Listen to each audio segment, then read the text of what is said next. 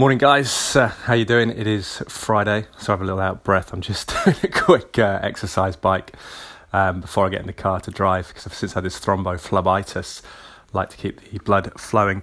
Just a quick one, actually. Quick thoughts about the World Cup. I'm very excited. The uh, innocent eight-year-old boy inside has definitely uh, flared up again, just the thought of three games a day and kind of beautiful summer sun, hopefully in Russia, and that kind of brightness and those wonderful memories of, of childhood that come back, and that kind of I think actually looking at the Brazil squad and just thinking that maybe Marcelo, the left back there, could have a sort of starring role of Brazil, go for a sixth title. He could um, actually be an instrumental figure in it, given how um, skillful he is going forward.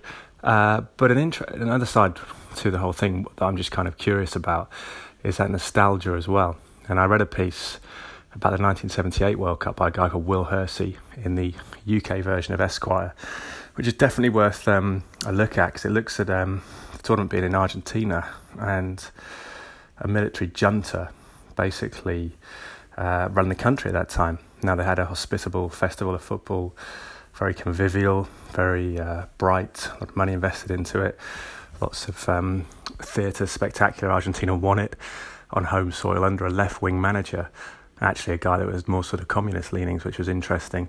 Um, but he told his players to do it for the do it for the bakers and the butchers not the uh, the guys in charge of the country at the time.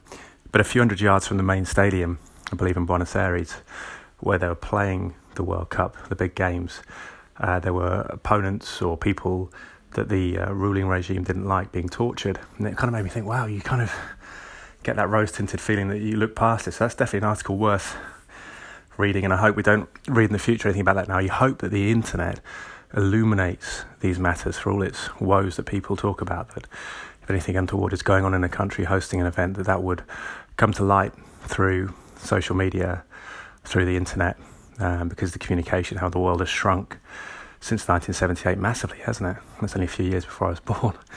Um, but it was a World Cup that Cruyff didn't go to, apparently with Netherlands' favourites. They lost to Argentina in the final, but Cruyff, the talisman, not there because actually he'd been kidnapped previously. So it shows the dark side of football. Wasn't so much connected to the, the military junta in charge. Uh, but that nostalgia is kind of fascinating. I've got a history of football channel that I've begun watching after much uh, encouragement on social media. Watched the sort of start to the Italia 90 stuff last night, documentary reviewing um, that tournament, which for me is kind of emblazoned on my mind and heart just because I think it was eight, turn nine during the tournament and first real kind of love affair with football. I'd watched the league title the past couple of seasons in England, but I, I, preferred playing football. But at that point, it just really kind of gripped me the whole spectacle of watching it. Uh, Paul Gascoigne was kind of enigmatic, charismatic player for England. Gary Lineker, prolific, incredible volley from David Platt against Belgium. But more than that, the soundtrack by Luciano Pavarotti, the great opera singer, the uh, Nessun Dorma, uh, which I won't try and replicate on here because I can't speak Italian and I can't sing. So it's a bit of a hamstring for that one.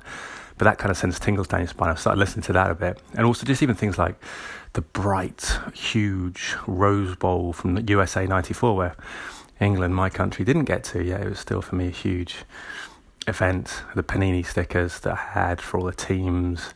Um, and just that feeling. And what made me think actually about it, and, and 98, I remember, was before I wasn't actually 18, I couldn't drink, but 16, 17, but we went into a bar, watched it there. So it's kind of like World Cup marks, landmarks growing up, doesn't it? Maybe that's less so now because once you're an established adult, things change or appear to change less rapidly until you get a blood clot like I did in the root canal or something like that when you think your body's uh, falling apart a touch.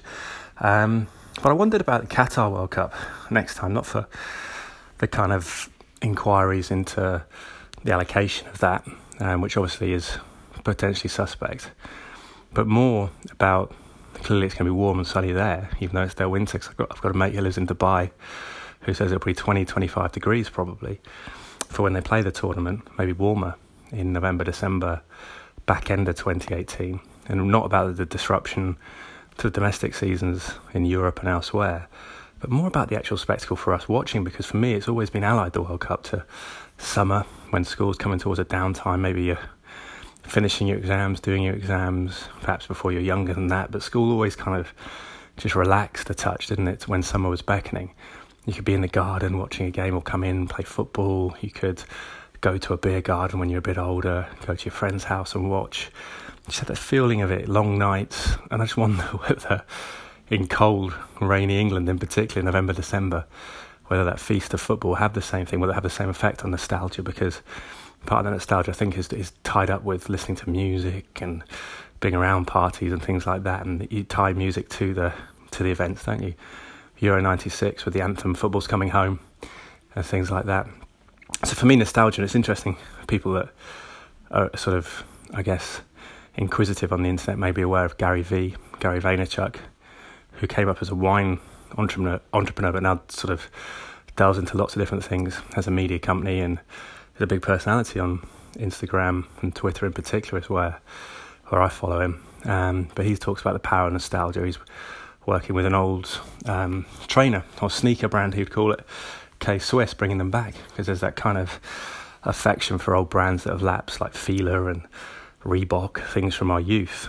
Um, perhaps there's a market there to to sell. So I just think about nostalgia as a powerful one, isn't it? It kind of you get lost in that reverie. Maybe it's not real. Maybe it's a kind of distorted memory of when of rose tinted, but it's powerful when you think about those tournaments of particularly of our youth. But even 2002, I remember being 2021. I think my 21st birthday was during the World Cup. I got given an England shirt by friends. I remember walking through Loughborough where I was at university after David Beckham's penalty against Argentina to earn a measure of redemption for getting sent off against the same team four years previously in '98, and we're getting tooted with horns and people yelling and cheering just because I was wearing a shirt, and that was a kind of a seminal moment in terms of unifying the country. And I don't think the kind of jingoistic element of them and us and it breeding dislike for other countries, but I think it does unify to a certain extent communities. And there's some powerful nostalgia there. Let me know what you think. Favourite memories as well. There's some brilliant conversations on Twitter. Uh, go to Ed Draper, 81 people listing their favourite World Cups. Typically, it's the one that arrives when you're between about 7 and 11, doesn't it? That's your kind of age where you kind of ripe for falling in love, I think, with football and devoting all your time to it. Um, but yeah, Ed Draper 81 on Twitter.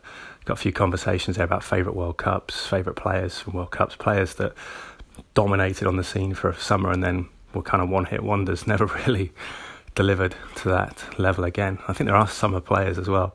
I think I was probably one of them. I was always great in summer camps, but November to February felt like I had a fridge on my back. Um, but yeah, get in touch on, on there and also posting a few things on. Uh, actually, posted the article as well, a bit about the article in Esquire on my Instagram account, which is Ed underscore Draper 81 on Instagram, which I'm kind of feeling my way into. Uh, but give it a try, guys. Hope you're well. This is a kind of a, a podcast slash audio blog. I hope you enjoyed the interview, which was a previous update on here with Ajibola Alese, an England under 17 player, hopefully a senior player of the future, and hopefully breaking through to West Ham very soon. Very candid chat with him about the, the politics and dynamics and the psychology of trying to make it as a player immense, huge competition and uh, the importance of self belief and factors like that. So hopefully you enjoyed that. But let me know. And uh, if you review anything on iTunes, that'd be fantastic. Even if it's rubbish, good to get one. and um, I hope you're well. I hope you have a, a great weekend. Hopefully, um, get a couple of more interviews with players and ex players soon from sports. We try and connect the dots between sport and life, what we learn from it, and um, perhaps how the two interact microcosms of each other, or sports a microcosm of life. Cheers, dudes. Take it easy.